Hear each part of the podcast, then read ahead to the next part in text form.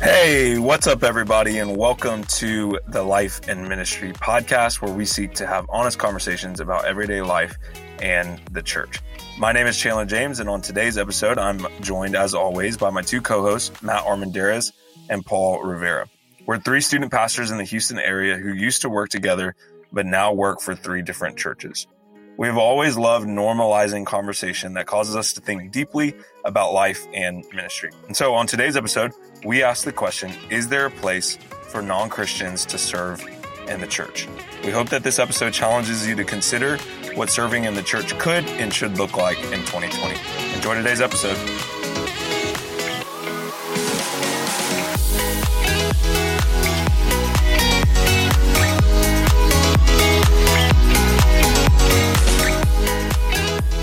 Hey, what's up, everybody? My name is Chandler. I'm Matt. And I'm Paul. And this is the Life and Ministry podcast. Maddie, Paulie, how we doing, y'all? Okay, guys, listen. So I just got back from possibly the worst place you could ever go in the United States of America, maybe in the world. I know that sounds dramatic, but it's mostly true. Walmart. Okay, hear, hear me out as to why I even went there. Because you might be asking, Matt, why would you ever, ever, ever in your life step in Walmart? Because it is literally that bad. So um, here's what happened. Went to Kohl's, had to drop off an Amazon package for a return. This podcast is brought to you by Amazon with fast and easy returns. So quick shout out to our sponsors. And while I'm at Kohl's, I see, okay, Walmart's right here. So I drive over to Walmart, got to pick up some groceries a little bit. Don't do like the... where you like, they bring it to your car because, you know, I'm not organized enough to do that. Instead, I just walk in there, I go get it. And then I'm walking and I'm looking in the appliance aisle uh, where like the vacuums and toasters and all that kind of stuff is. And I see a steam mop. And I was thinking I should probably get one of these because I usually do a lot of the mopping in the house and I hate mopping and it's gross. And then you empty it out in your sink. And I was like, okay, let me try something else. I don't want one of those like Swiffer push spray ones. And so I got a steam mop and uh, I just used it and cleaned my kitchen floors and it was awesome. Wait a second. So today you just were casually walking through Walmart and you just came home with a steam mop? Uh, mostly, yeah. I mean, I... I had mentioned wanting to get one before. Okay. And then I found one at Walmart and just bought it. Here's the real question. When you guys get something new like that, do y'all read the instructions and no. to like put it together? No, I'm too excited to use it. Yes. Oh, do you use it? You use yeah, the instructions. I'm paranoid because I'm paranoid that it has some kind of cool function that I'm not going to take advantage of because I don't know it's there. Okay, I so this is uh you literally you, you put it together and you plug it in and you fill the little cup with water and then steam comes out of the bottom and yeah. it like gets stuff off the ground. And no, I did not look at the instructions. I never read the instructions. Even if I'm like building something, I just try to figure it out without instructions. Sure. Yeah, that makes sense. Uh, when I, when I, we were younger, when we were younger, when I was younger, uh, my my family had a steam mop and they're awesome. They're really cool. I didn't even know that they made them anymore. There seems to be like, there's got to be something better than something that I used to use when I was in but apparently not. I mean, they're awesome, man. They're no, great. They're clutch. I, I'm excited because um, like I'm the type of guy who doesn't sweep.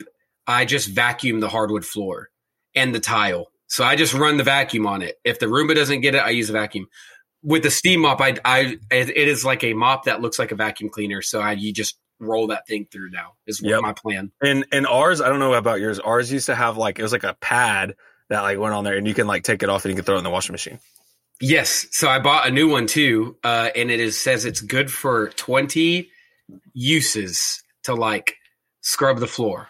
So, you know, that that really means like thirty to forty for me, I think. That's like that's like how often Paul wears his mask, right? twenty wears. Oh, my gosh. twenty wears on a disposable mask. It sounds about right. How much? I'm trying to figure out if this is worth it. How much is each thing that gets twenty uses? Like eight dollars. eight dollars. Oh, that's not that bad, I guess. Yeah. Yeah, it wasn't bad. It wasn't bad. I if just you mop like once a month like me. Um, get me almost I'm, through a full year. I'm not going to lie. In my mind, I was like, okay, that's eight dollars a month. I was like turning it into like a monthly subscription thing in my head. But like, then I was like, wait, that would mean that you would like try to mop twenty times in a month. I was like, you're not doing that. No chance. Hey, speaking of monthly subscriptions, are you guys Apple Music or Spotify guys? I'm Apple Music, to be honest. I'm Apple Music. There's a reason why before you, before you got, because I know you're not an Apple Music guy. I'm Apple Music. I'm in it for the long haul too. You're in it for the long haul. I'm in it for the long haul. I think I think at some point Apple Music will be better than Spotify. You know what? I remember when Apple Music came out, Chandler, and me and you both had Apple Music, and yep. I had betrayed Spotify for a brief moment, like two months. And we said it would be better because it's Apple, and Apple yes. always finds a way to be better. I'm still there. I know that that was like six years ago, but I'm, so, I'm still on it.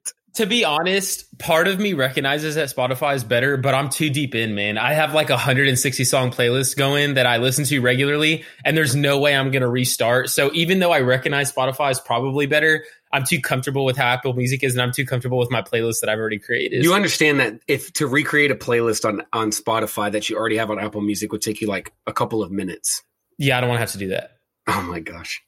Yeah, our our like Apple subscription is all looped in with like our family plan. It links our calendar and all those kinds of things. So I'm not I'm not touching it. But I will say the frustrating thing about Apple is they like try to monopolize things, right? So like there's not an Apple Music app on your smart T V or on your PlayStation, but there's like Spotify apps on those types of things. That is one thing that kind of frustrates me about Apple.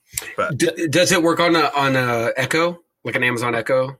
Echo only, Lock. Only because it has Bluetooth and I can Bluetooth link to it. Wait, it wait, wait, wait! Like a- you can't do. You can't say, Alexa, play Johnny Swim from Apple Music. You can't do that. I don't, we have one in our kitchen, and I don't think oh, so. No I think chance. It, oh, that is such a third world problem, man. No chance. That you, oh, I can't just ask out loud, "Hey, play Johnny Swim." Like that's what you're so worried about? Are Bro, you serious? I I think it comes like when we say that, it'll say. Playing Johnny Swim from Amazon, whatever. It like has like its like own like little thing, but it doesn't have all the songs. No, so it's I good enough, but just got because of Prime Day. Shout out to Prime Day again, sponsored by Amazon. We just got a uh, Amazon Echo that we just put in our kitchen, and I was programming it and stuff. You can make Spotify like the default. So if I can say, "Hey Alexa, play Penny and Sparrow," it'll play. Playing Penny and Sparrow from Spotify. It does that. That's nice, and it glows and stuff. Yeah, I know mine that will like do that. Mine will do that, but it just won't play it from Apple Music. It'll just play. It's it's not hooked up to my Apple subscription. Yeah, it's see, a, you have to like pretend it's a Bluetooth speaker, like it's a Beats Pill or something. It's yeah, a glorified basically. Beats Pill for you, and not hey Alexa, play this. It's a you got to go on there on your Bluetooth settings and change it. That's that's a problem. That's a big yeah. But uh, but if I say. Hey, Alexa, tell me about the news today. It'll say, hey, in today's news, and then it'll be something political, and then we kind of go on with our days, and it'll tell me the weather and, you know, all those kinds of things. It's something political, and you get super annoyed because it's ridiculous. Yeah, and then I say, Alexa, shut up. Wait, hang on. For Spotify, is there, like, family plans? Yeah. Yeah. Oh. You can have up to six people. Apple Music is that like I'm I don't pay for mine. My dad pays for it. I'm just on the family plan. Okay, see, that's that's different. I, I'll be honest with you. I think Spotify is better. I've thought about switching multiple times, but I'm in it for the long haul. Like I'm just, I'm just there. I got Apple everything. It's connected. I just I just need it. I don't Sounds know. Like an Instagram poll question we need to throw up on this week. Are you an are you a, are no, you a Spotify but, guy or girl, or are you an Apple Music guy? But neither of us are even arguing that Apple Music is better. We just have reasons why we like it. I, yeah, I, you're let me, choosing let me an inferior product. Saying, I wouldn't say that Apple Music is better. I'd say I'm more comfortable with it, and I'm too deep in. I, I, I acknowledge I'm too lazy to switch. Yeah, I don't know. But anyways, well, this is probably a good time for us to go ahead and get into our topic. So um, for this week. Um, the topic that we're going over, actually just a, a couple weeks ago, Chandler and I, Chandler, was that when we were driving to camp? Is that when we talked about this? Yes, we were going to look at a okay. camp. Yeah, yeah. So so Chandler and I, a few weeks ago, were driving to go visit um, a campsite together as we think through summer camp plans, which is a totally different conversation. But anyways, um, while, while during that drive, we were in the car for like seven hours total between there and back. So we talked about a lot of different things. But one of the things that um, was kind of brought up that we talked about for a while um, was kind of, you know, how church ministry and and dealing with volunteers and things. And one of the one of the questions that I brought up and asked Chandler um, that I've heard debated for as long as I've been in church, um, is, is should there be a place for non-Christians to volunteer in your church?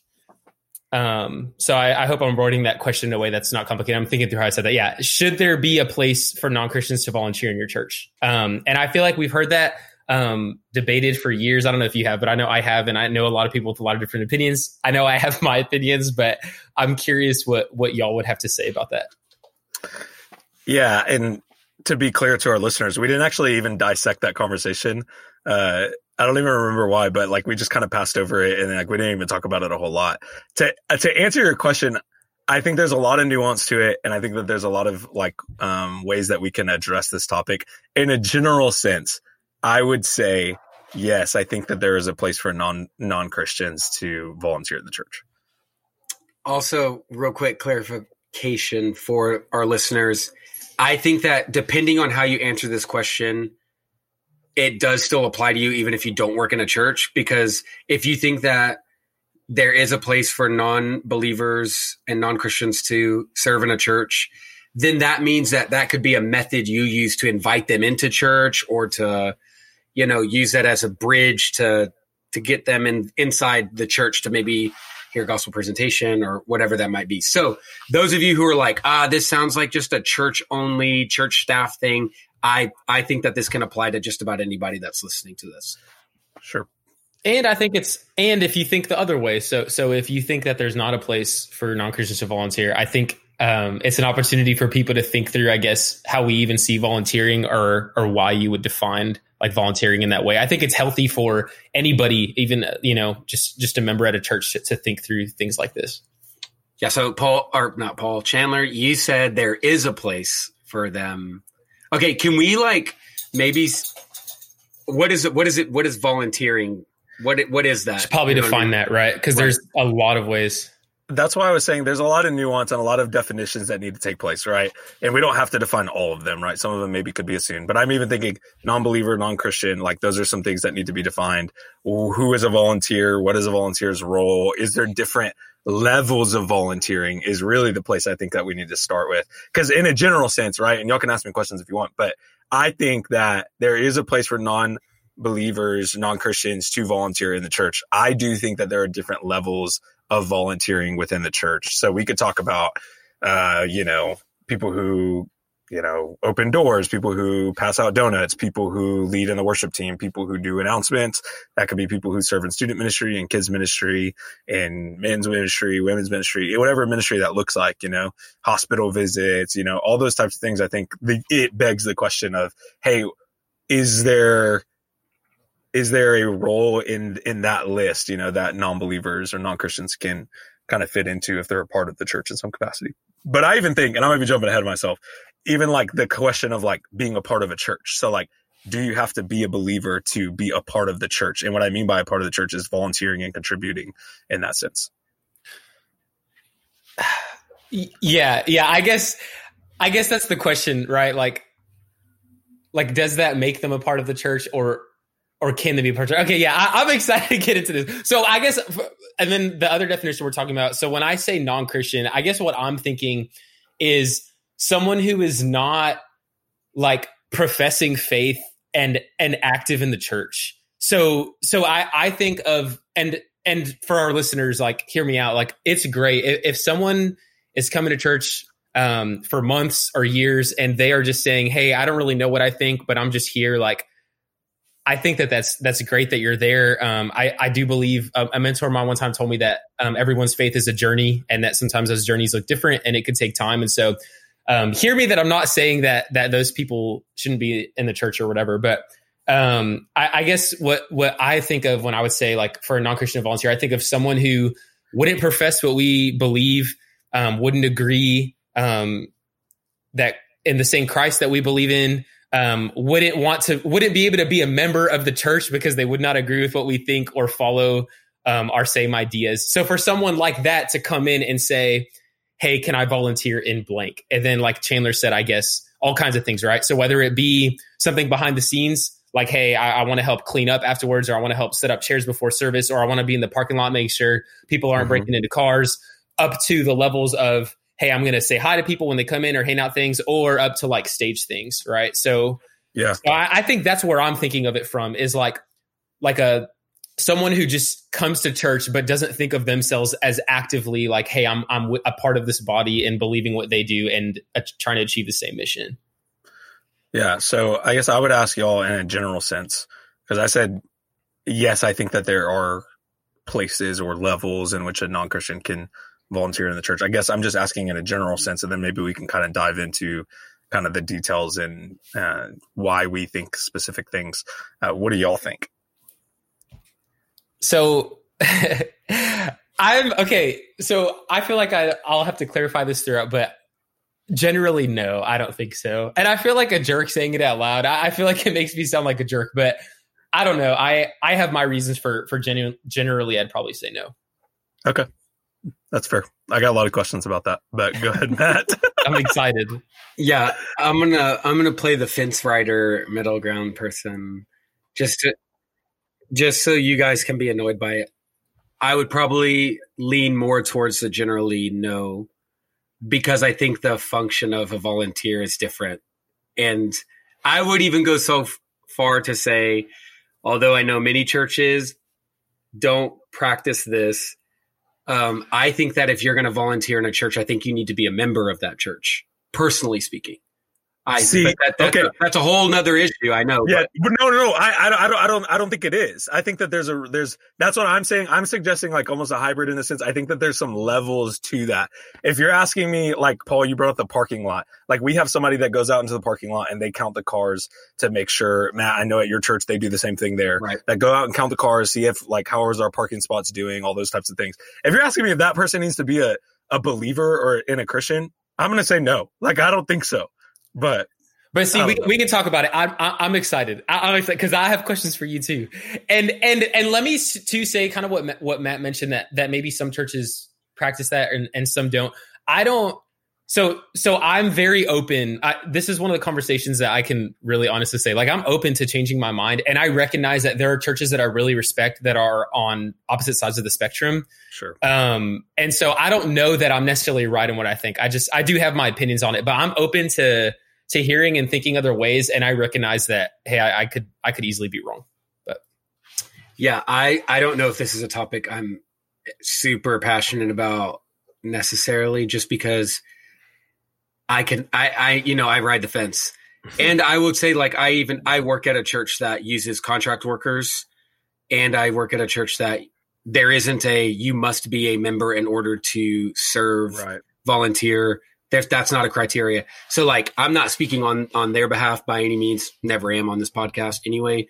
But personally, like, I think the, I think that volunteering at a church in whatever capacity is a privilege. And that privilege is for members of that, of that body, is like the stance that I'm probably going to take here. Although that it does not bother me that, like, a church might, or that even if my church had someone like that, that in the band maybe isn't a Christian, or, uh, you know, something like that. Like, that doesn't, like, oh my gosh, like, that grinds my gears. Like, that's a major issue for me.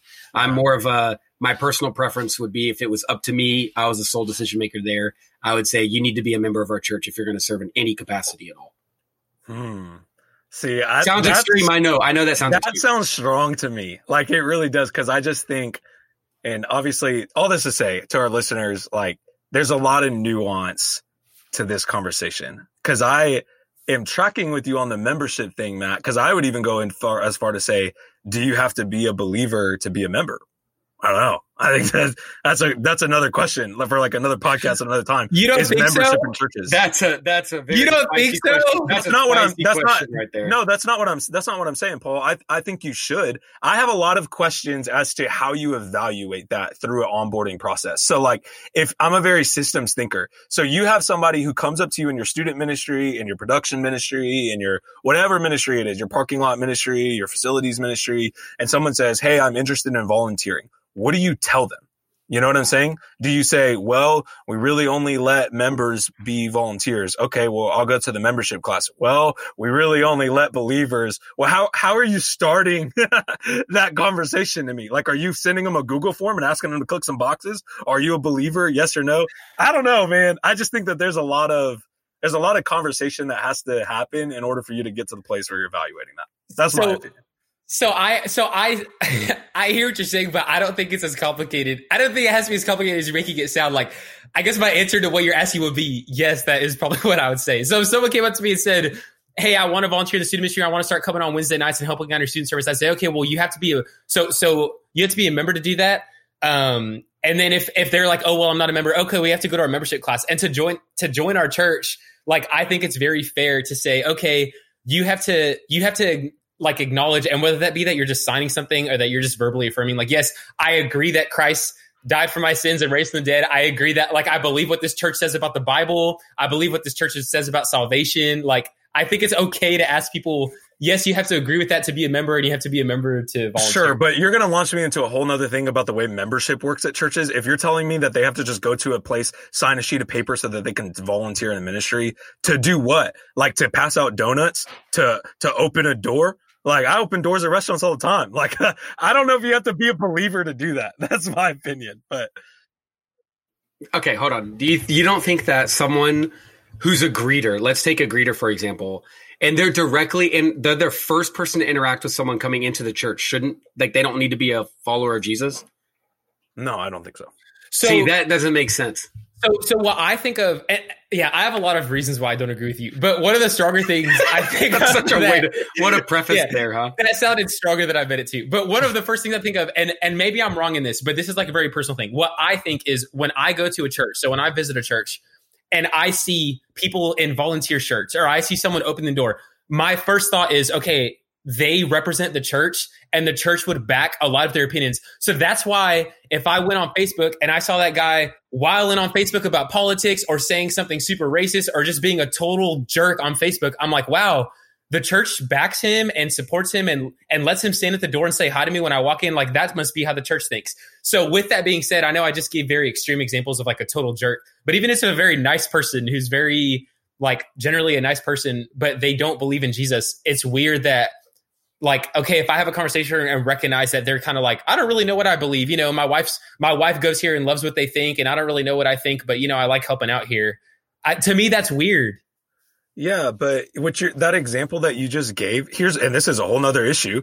Like, we got people who are profess, like, they're believers. We know that they're believers, but they're saying and doing the stuff publicly that you're talking about and making the church look terrible. And then on the, on the back end, man, we got people who are non-believers who are holding the doors open and they ain't making that kind of noise. And honestly, in a sense, they're representing the church better. So I don't know, man. And, and we're not talking about student ministry specifically, but, like, I have students who are non-believers who are involved in our student ministry because of the fact that they serve. And I think that that's something to consider too. Like, I don't know. I have, I have people that go serve with me places that, that aren't believers, but, but it's, I don't think it's fair to use the, to use the opposite, like, okay, because some Christians sin, then it's okay for non-Christians who don't sin as badly to help. Like, that doesn't sound fair. No, like, I, like sure. Like, like, I don't know. I, I get, cause I see what you're saying. I know what you're saying. And, and so I would say that those probably, those people probably shouldn't volunteer either. Then if you're representing the church, I think that you should believe what we believe, probably be a member, and you should hold yourself to a certain standard. But sure. I think that there's a lot of even private things that, like, we have people who are believers who are privately, maybe they're in sin or whatever. I just think that you're upholding a standard for certain positions. When I, and when I say that, I'm not talking about maybe somebody leading worship. I would say that, hey, somebody who's leading worship should one hundred percent be a believer. I think somebody who's teaching should be a believer. I would even go as far to say maybe even somebody who's doing announcements on a regular basis, no matter if that's in definitely in main service, but I would even say in student ministry should be a believer. Somebody leading a small group should be a believer. Like, I'm not, I'm saying, like, hey, I think that there is a place for people to feel like they're contributing to the body that they're participating in, or to the people that they're participating in. There's a, there's a place for them to jump in and serve. And that can be, uh, they can be a cop. They can be in the sense of, like, they're helping monitor the facility. They can be somebody who passes out donuts, opens doors. I just don't think it's a reasonable to consistently evaluate where people are at spiritually as it pertains to, like, a door greeter. That's all I'm saying. Yeah, I don't know. I, yeah, I don't know. I just, I feel like you're, I feel like you're downplaying a little bit, like, like I understand, like, it's just a door greeter or they're just handing out donuts, but, like, I, they're serving in the body. And, and like, I guess you and me disagree on, I guess, a bigger thing when you talk about them, like, participating in the church, because I feel like, which again, I feel like this makes me sound like a jerk saying it out loud, but I think if someone comes to the church and they're not a believer, in a sense, they aren't participating in the same level everyone else is. Like, they're not a part of the body of Christ. They're not going to participate in the same way. And so we don't have to get into an argument about communion, but like, a lot of people's views of communion would say like, hey, during communion, you are just observing, like, you're not allowed to take part of that with us. You're not a part of the family in that sense. And, and I would so, agree with that. So I feel like in, in some ways, which I would guess I'm arguing that volunteering fits in this way too, that, yeah, unfortunately, there are certain things that you don't have access to because you're not a part of the body yet. You can be, and it's anyone can be, but if you're not, then, then no, you can't volunteer.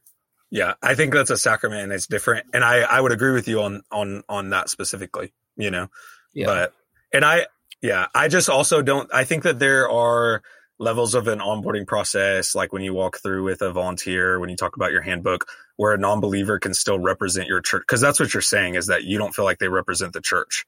They're not representing the church well. I think that there's a way that they can represent the church well and be a non-Christian who, I don't know, serves in the church. I think that's possible. I just, I just, see volunteering and serving as one of the ways the church gives people an opportunity to exercise their spiritual gifts. And to me, when you take that opportunity away from a believer and in place of a non-believer, I just think that there's like an issue there. Okay. Like there's a there's a little devil's advocate poke. But here, but that, but and I would maybe even say that that's yeah, kind of. I would even say that that may be like. I feel like that there are spots that are open that believers aren't taking, which is a whole nother conversation. That's fine. But, just because a believer's failing doesn't mean a non-believer. We should use non-believers there. It's but I right? but I feel like that those are sometimes onboardings for them to to become believers. Like there's a place they feel right. like, hey, there's a place for them, not just a seat where I can come and just watch you teach and like watch you take sacraments, watch people get baptized, but not just that. Hey, but there's actually a place that they can, that they belong, that they feel like they fit. And then they get connected to other believers who are hopefully serving. And that, I, I don't know. I feel like I know too many stories where people's people became believers and that started with their process in serving at a church. No, so I, in my I mind, hear you. In my mind, it doesn't make sense on some basic serving levels. Like, so for instance, for me, if I had, and I would agree with you, Matt, like if I had somebody who wanted to lead a small group of any kind, whether that's students, whether that's kids, whether that's adults, whatever, whatever that looks like, I would ask them, well, hey, our small group members, like we, we want them to be, or our small group leaders, we want them to be members of the church. They go to the membership class. And part of the problem with student ministry, right, is we can say, hey, go to the membership class, and we we kind of toss them on somebody else over there, and then somebody else gets to kind of like have that conversation with them. But we want them to be members, and you need to be a believer if you're going to be leading a small group. And that's why, like for us, like we have a whole separate application. Like, hey, if you're going to be a small group leader, like we need to know about kind of some things that you think theologically, ethically, morally, like all those different types of things. So I think that there's different levels to it is really what I'm suggesting. Yeah, and I... I know we keep coming back to membership, but that's like a membership is like a whole nother thing on like how membership functions, because when, when membership is probably done properly, you can't have like church discipline done properly without membership done properly. Correct. So, and I agree with that. Yeah. So it's like, I think that if you have a volunteer who's not a member, then who am I to like hold you to any kind of standard outside of like, hey, don't be a butthole to this person if you're a greeter or handing them donuts or something. But like, I don't really have any authority over them to say, here's the standards you need to have outside of when you're right here in this building. Because I think of like a food bank, like you can be whatever type of person you want and volunteer at a food bank. And the food bank isn't going to deny someone because of, you know, their lifestyle, whatever that might be, or how they conduct themselves on social media. But if I like the church should have the right to do that. But they, how could yeah. they do that if that person is not a Christian? How am I going to hold you to the standards that I live by as a follower of Jesus? And how am I going to hold you to the standards of my members if you're not a member of my church? Yeah, I, I hear what you're saying. I think that there is a way that that can be done. Because I think in like the context that you're talking about is I'm not sitting out there with a clipboard. Hey, who wants to pass out donuts? Hey, who wants to hold open the door? Okay, right. boom, boom, boom. You, you, you, you. No, I think that there's a process to that, like where we're inviting them in. And just as Paul's saying, you sign a sheet of paper. Like for us in our student ministry, we have a handbook that regardless of if you're a believer or not, you can come, you can volunteer with us, but you have to go through the handbook process. You have to sign the handbook. You have to agree to the things. And there are, there's a list of like, hey, this is your off ramp. So if these things happen, then we're going to ask that maybe you don't serve with our student ministry team. Sure. And yep. that's regardless. That's not even talking about community groups. That's just regardless. Like, hey, we're going to ask that you don't participate in a ton of political jargon because, man, we want to be a good witness to people or whatever. You know, that can be that can be social media based. That can be the way that you lead your family. That can be uh, sexually. That can that can be like the way that you conduct yourself in that way. So, and I'm saying that that's that's that's at play for believers and non-believers. Yeah, it just seems weird to hold like non-believers to like certain standards that so you know what I mean? So yeah, so I guess I guess where where that point gets hard for me is yeah, you're it's like you're asking them to to be able to follow Jesus' commands when they don't have the Spirit, but then also it's like we're picking and choosing. So like we're acknowledging that they're living in sin regardless, because if they're not a believer, they're somehow living in sin, but we just don't want it to be a public sin, because we want them to represent the church well. So like if someone's not a believer, we recognize like, but I don't you know, could say do, the do same, you but you sure, but you could say that the same. I was even thinking about, and we can talk about this a little bit about like, is there a biblical like angle to this conversation? And I think that the church just looks super different. And I think one of those things is like the concept of like private sins, just that we have like with technology and like, I don't know, just the way that we communicate is so different than like the early church. Because you could say that same same thing that you're saying, Paul. You could say the same thing with believers. So like, and I know that this isn't what you're saying, so don't don't hear me this sure. way. But I know you're not saying, hey, you signed the membership covenant. Okay, see ya. You know, like I know that that's not what you're saying. You're you're hoping for like some kind of consistent discipleship, and that there's people involved in that person's life and those types of things. That maybe that there's a way that they can express those things. But I'm just saying, I mean, like it's you could say the same thing for believers that like. Well, they're maybe doing something privately that's not out in the open, blah, blah, blah. Like you say the same thing for both sides of that.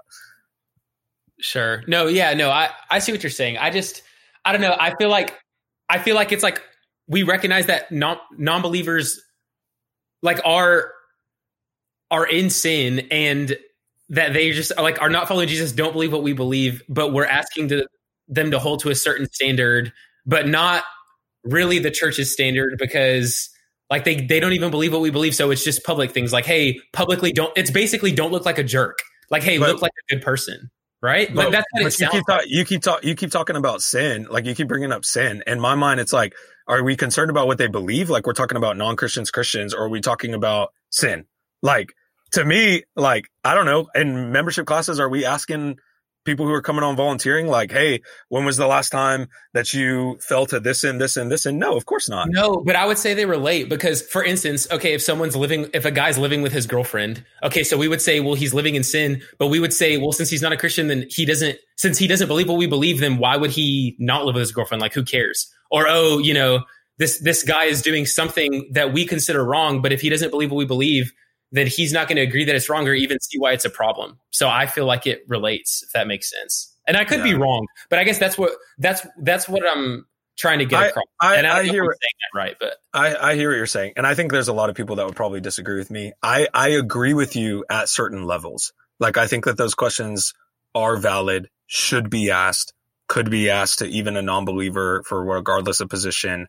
I just think that there are certain levels of church leadership and church commitment and contribution that like those questions are one hundred percent warranted and necessary versus some of the other. I know I keep bringing up donuts and like, you know, door greeting or whatever, but if somebody asked me like, hey, can I run your slides in the back in student ministry? Yeah, I would let them if they're wanting to be involved. Why? Because to me, maybe for that person, for the very first time, I'm communicating to them, hey, there's a place for you here.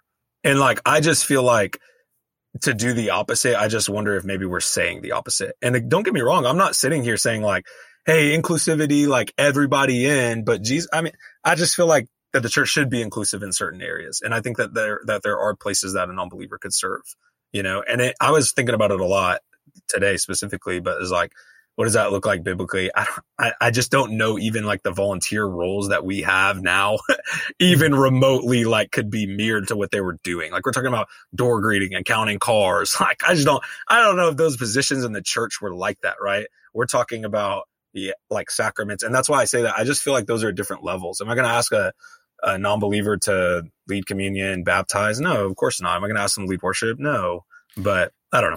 Sure. Yeah, no, I see what you're saying. I, I do think it's really hard biblically. And I'm not saying that this is like the hard and fast answer, but but where my mind goes to when I think about that is um, the small group I'm with right now. We're going through Acts and we just finished the chapter where um, basically the church is, is like mistreating the Hellenistic Jews and not giving them as much at the table as they are to the Hebrews. And they're arguing about it.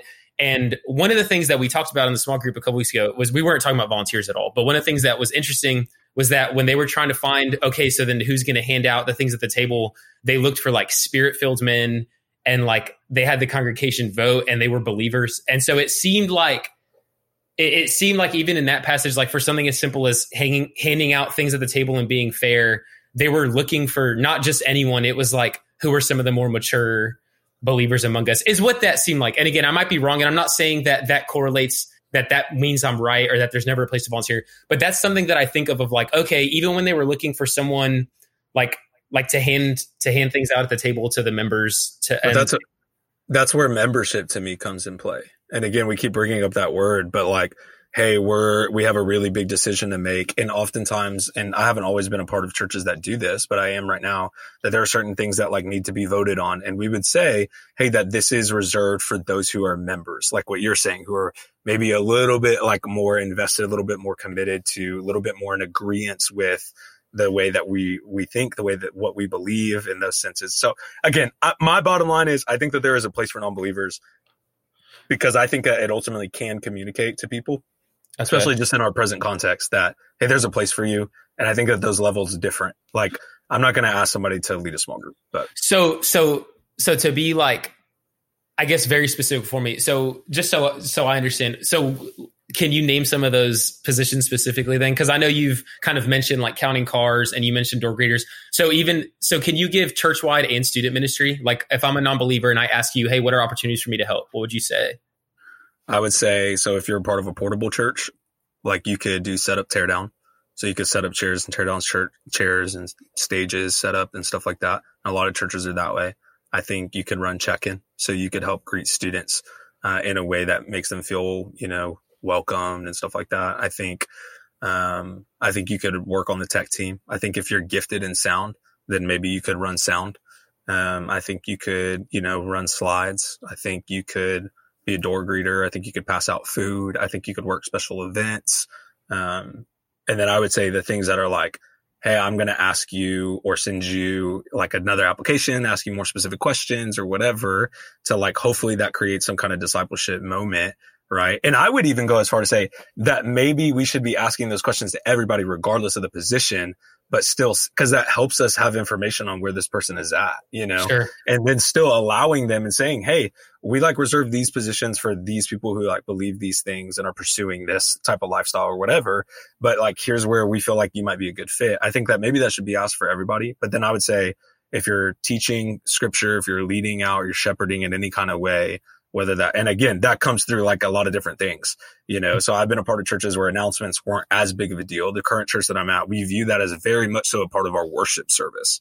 And so I would say that for us that like, I don't know, I don't know if I would let a non-believer do announcements. Probably not, not unless it was a very specific thing, but I can't even think of like a, a time where I would. So, so you would say all those things, if it seems like the things you listed as believers are exclusive to being able to serve in this way are like things that we see in scripture. And then the other things are more like modern day twenty-first century type things, right? Like, like you were mentioning earlier, they didn't have door greeters. They didn't have tag yeah. team. They didn't have donut. They didn't have any of that stuff. So like more of like our, our current context, we can plug in some non-believers there, but like things in scripture, like shepherding, teaching, worship, leading worship, that stuff is exclusive for believers. And obviously I would say, yeah, I would say generally, yes, I think that that would be the case. And I think it's, yeah, it's hard to, match it up with the or with the early church, because those things just didn't exist. Sure, right. No, no, so, that's what I'm saying. It's and like, and let me even go like again, maybe a different conversation for a different time. Is that maybe church shouldn't look like door greeting and donuts and blah blah blah, like you know, and that might be the case too. And I would go as far to say our churches would look a lot smaller if it was the case. And but maybe that's what it should be. I that's don't know. Okay. Nothing wrong with a small church like that. Yeah, yeah, I see what you're saying, Chandler. I don't. And again, like I said at the beginning, I mean, I, I don't really agree with you, but I also like don't think I could never get there, or I don't think you're crazy. I mean, I just at the moment probably don't agree with you, but I see what you're saying. And and it is hard to argue with experiences. So I know what you're saying. Like I, I can also name multiple people who it's like, hey, he or she was serving in this way for a couple years because their spouse came or because they had nothing to do on Sundays or their kids liked it, whatever. And then they heard a sermon and it changed their life and now they're super involved and they're followers of Christ. So I, it's hard to argue with experiences like that. So I get it. But. So to both of you, like I would ask the question, I, like I feel like I've been talking a lot, but because I, I am, I didn't think I was very passionate about it. Apparently I am. But I would ask you guys like, so what in y'all's like in your idealistic world of what that would look like, what's the change and shift that maybe the church needs to make or consider in, in that sense? Cause you're saying that you've had experiences, like what's your alternative there to tell them no? I think that if someone came to me who wasn't a believer and asked to volunteer in some capacity, if this was the stance I was choosing to take, then I think that it would be to clearly explain to them that this is this is a privilege for those who are part of the body of Christ in this church, um, for members, and then and it's like any like what Paul was saying earlier, being part of the body of Christ and being a follower of Jesus is open and available to all people, regardless of things you've done or who you are or whatever. Mm-hmm. So then, like that next step might be helping them understand what it means to become a follower of Christ, then becoming a member. And after becoming a member, then choosing the right avenue to exercise your spiritual giftings and then finding a place to plug them in, I guess in my mind, like would be like the logical next steps. But I think part of it is like clear communication of the two things. One, this is for believers and for members of our church. And two, anyone can follow Jesus and be a member of our church if they follow Jesus. Anyone from any background. Yeah, I hear you. And I think that those questions are important because those are discipleship questions. That's important regardless. I think, you know, if you don't know if your door greeter is a believer or not, then I think we're doing that part wrong too. Right. Because let's just be sure. honest that there, there are great churches that are doing both sides of those things. Like well, the three of us might disagree on a couple of nuanced things there, but there's great churches doing that. And I would argue you should still, you should still ask those questions. Those questions are important. My question, Matt, I guess is like, how do you work backwards on that? So let's say people are listening and their churches don't do that, what you're talking about and what y'all are proposing. How do you work backwards on that? I don't think that the the stance that I'm taking is like the hard and only way to do it. So sure. I I think that the what you're saying and the stance that you've taken is is totally valid. And I don't think there's a need to work backwards. I'm a both ands. Like I think that either yeah. one can work. And I, there's been times I have no idea what my church does as far as. And, I, and I'm I'm a, I'm both and too, to be honest. But I guess I'm just trying to say, hey, like thinking out loud, well, what would that even look like? Because I don't know a church that does that. So I'm trying to think of like, what does that look like to yeah. say like, hey, we're ch- changing up what we're thinking here. Yeah, like I, those of you who are non-believers, like let's backtrack. I think that it's going to start with like you have to redo redo and revamp what it means to be a member of the church. For them, yeah. I think that you probably safest bet would be to start there, because if you're just suddenly going to say that's for Christians only, what's going to stop them from just saying, well, I am a Christian. But like, exactly. I think that if you totally revamp uh, the what membership looks like, it's more than just attending a one time class. It's yeah. more than just saying I signed this covenant, you know, quote covenant thing, piece right. of paper. I think that you just have to relook at that. I know that the membership not, thing is key. The membership yeah. thing is a big deal. And I think what you're touch, touching on with membership is something that needs to be discussed later in a deeper sense, because there's people who don't do memberships, which is, you know, eh. I, I really like the membership thing. I've never been a part, always been a part of churches that do memberships, but I like them. Don't know if it's always done well, but.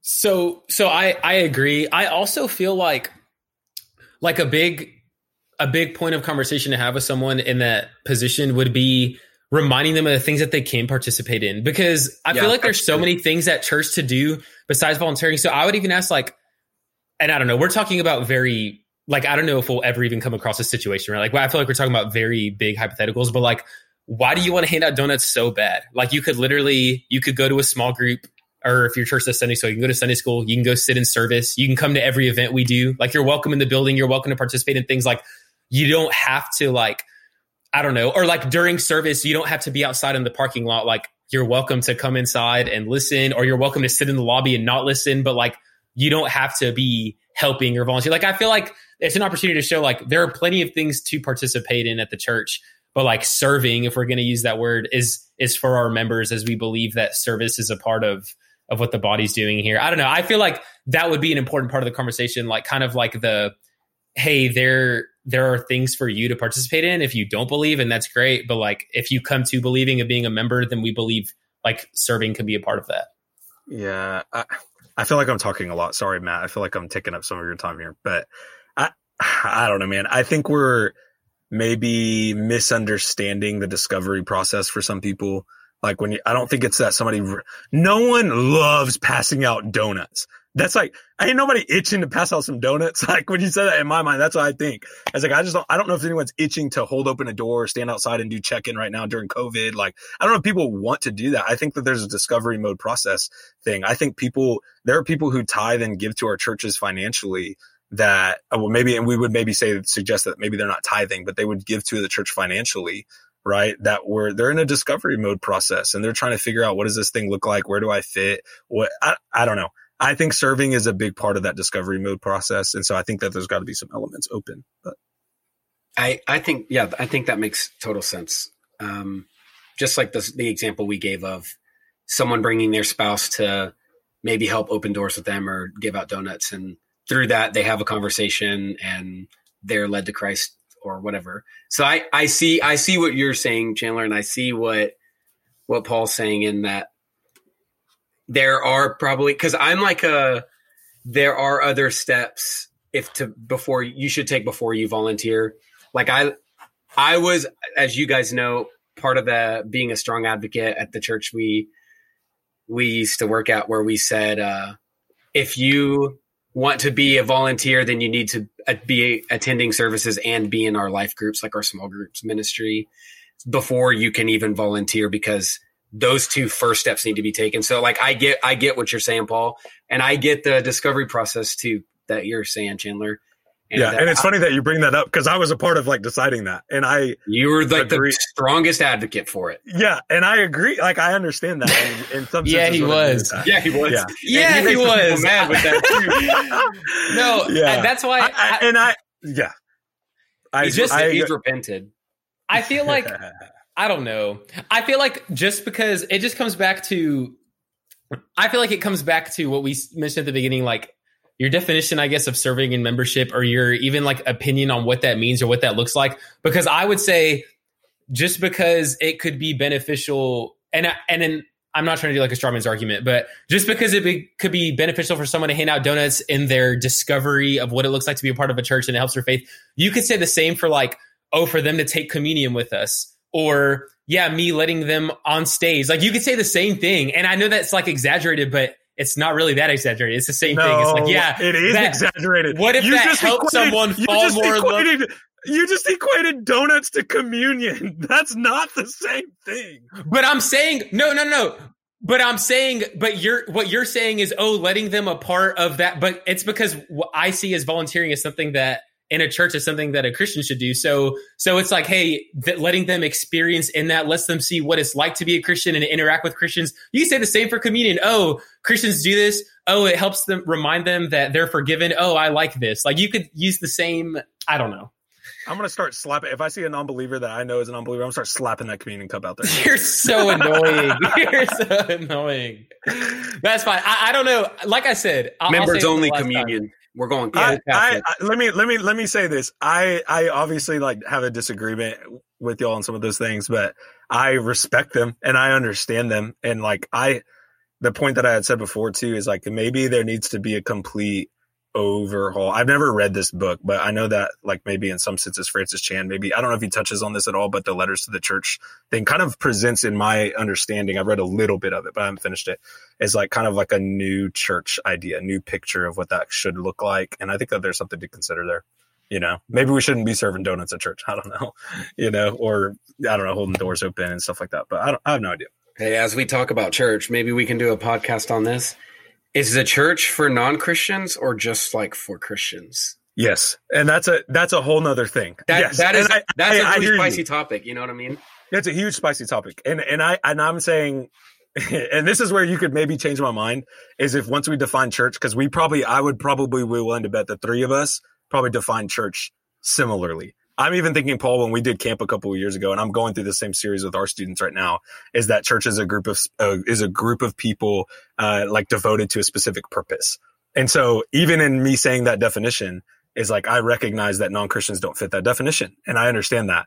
But I'm just saying, like, I'm just viewing like our church context right now. And I don't know, but I hear what you're saying. I yeah, no, I agree with you, Chip. That's funny. I do remember doing that with you. And yes, I yeah, m- my wife has said, sorry, Michaela, I'm going to quote you without asking if this is okay, but I remember her saying this. Uh, Michaela has said multiple times before, if a if a non-Christian can can go to church and totally like understand everything and be totally comfortable with everything throughout it, then like there's probably something wrong with like how the church is doing it. Like there should be something that a non-Christian should feel uncomfortable yeah. in, or like, hey, I don't feel like I fit in all of a sudden, or hey, this doesn't feel right. Like, because there should be something drastically different about about a worship, like like a group of believers getting together to worship. Like there's something different that a non-believer should feel like feel left out of. Not not to say that one hundred percent I want people to feel yeah. uncomfortable in church, but you know what I'm saying? No, anyways. So so I get passionate about that. Would be a fun topic, Matt. Because we should, we should do that one. Yeah, yeah, that would uh-huh. be good. Yeah, I I think you're right. Yeah, that's true. I'll take so. the seeker stance. You know, I'll I'll uh, pick a side and I'll I'll poke you guys back. You know, that'd be fun. Yeah, that's funny. Okay, well, do y'all have any summarizing statements, any additional thoughts? Do y'all feel good about what we talked about? I feel good about it. I like disagreeing with you, Chandler. Um, yeah, it's, I, it's, uh, fun. it's fun. No, I, we, would dis- we would disagree on a lot of things, like are you a good skateboarder or not? Mm. Oh, my gosh. I would disagree on that. That is disrespectful. Yeah, I, I'll say again, I know I've said a lot of times, is that I'm I'm not – this is the topic that I'm very willing to like be open to changing my mind. I feel like I – I believe what's right right now, but um, I could definitely see other points of view, and I'm I'm definitely open to hearing thoughts. So I'm excited to see what our listeners have to say. Yeah, we'll see. And they, it, you know, it's funny. People probably won't get as fired up about this as it, they did when we talked about uh, should flags be in the sanctuary or not. But I'm I'm curious to hear what people have to say yeah. about this one. I yeah. also love that we came into this, um, which we do most of them, but we especially came into this one. Uh, just with the question asked in our group text, and then we fired up the podcast. There was no like researching and pre-planning and like, hey, I think this is kind of what I'm thinking. This is what you're thinking, Paul. Like we can really bounce what, off each other with that. I knew what I knew what Paul thought. I knew what he thought. Yeah, it was good. This one was fun, buddy. Well, cool, guys. Glad that uh, we got to have the conversation. And so uh, real quick, let's do our thirty-second soaps before we get out of here. Matt, you want to start us off? I think Paul should start us off. That's fine. I can start us off, so he gets me a timer. All right, I got you, Paul. Ready? I got. I got. I actually have one this week, I think. Yeah, yeah, yeah. Matt, go ahead, Matt. Oh no, Paul's got to go first, man. Well, get me with a timer. Yeah, Chandler. You. You're about to make me mad. I thought Chandler said get the timer. You're about to make me try to edit this out because you're over here clicking a timer, not clicking a timer. You oh, you go, you go, you go. All right, I'm ready. ready. No, I'm, ready. I'm doing the timer. No. Right, no, I got it right here. Three, two, oh, there you go. All right, I have a new restaurant everybody needs to try. This week was my three-year wedding anniversary with Michaela, and we went to Peli Peli. Um, I went to the one in the Galleria. I think there's a few other locations, but it was amazing. Um, and, and recently, I guess this is really my soapbox about, is me and Michaela are on this new thing lately where it's like, hey, if I just have to spend a couple more extra dollars for it to be, the experience to be that much better, I'm doing that now. So when we went um, to Peli Peli, oh my gosh, my thirty seconds are coming up and my mind's in two different directions. Dang it. Okay. My time's up. That was the worst one I've ever done. I went in with one idea and then went to another idea. Never mind. Never mind. I'm done. Okay, we're going to Peli Peli and we're going to spend more money than we should just to make it better because more money means better. That's what I got. Yeah, I lost my train of thought. Whatever. Whatever. I'm done. All right, I'm ready. Let's go. I got you on the timer. Okay. All right, three, two, one. All right, my thirty-second soap today has to do with life. My wife, Caitlin, and I, we just celebrated our four-year anniversary, which is actually one day or two days uh, right after Paul's, I think. One day. Uh, one day before Paul's, and he saw our anniversary day. But beside the point, we went to this place called Getaway House. It was an Instagram ad. Shout out, sponsor me. Uh, but it was a lot of fun. It was very getaway. You basically pay for no cell phone service, no Wi-Fi, all those kinds of things. Really disconnect for a couple of days. It was, it was good. Good job. You hit your thirty seconds. Matt, you're the one who likes the minute and a half slow boxers trying to get on Chandler. Nah, okay. Uh, Chandler went thirty. I'm going thirty-one. All right, Paul. Or Matt, sorry. Three, two, one, go. Okay, this one is about life, a k a my life, a k a my fish's life. So I wanted to give you guys a quick twenty-second update on my boy Dano. He is... Di- nah. He's actually alive and well. Like I said, he will still be alive when Luke learns to walk. He likes to swim. It's like a, this is like an update when your kid like turns three months old and you're like, he likes to. Dano likes to swim and play. He likes to eat his food, and I haven't changed his water in three weeks. Oh, oh my gosh. You sound like me with my chicken, like just not changing things. But still be eating the eggs out of it. Hey, Dano's, he's alive and well. He's actually not swimming right now, but normally he likes to swim around. So uh, I should probably change the water, you. But, you know. I'm proud of you. Good fish, Papa. That's right, boy. There. Uh, yeah. Fish, Papa. All right, cool. Well, thanks for joining the conversation, y'all. It was very fun, exciting, even though we disagreed a little bit. So to our listeners, thanks for thanks for tuning in. We'll see you next time on the Life and Ministry podcast. Ba ba ba ba ba ba ba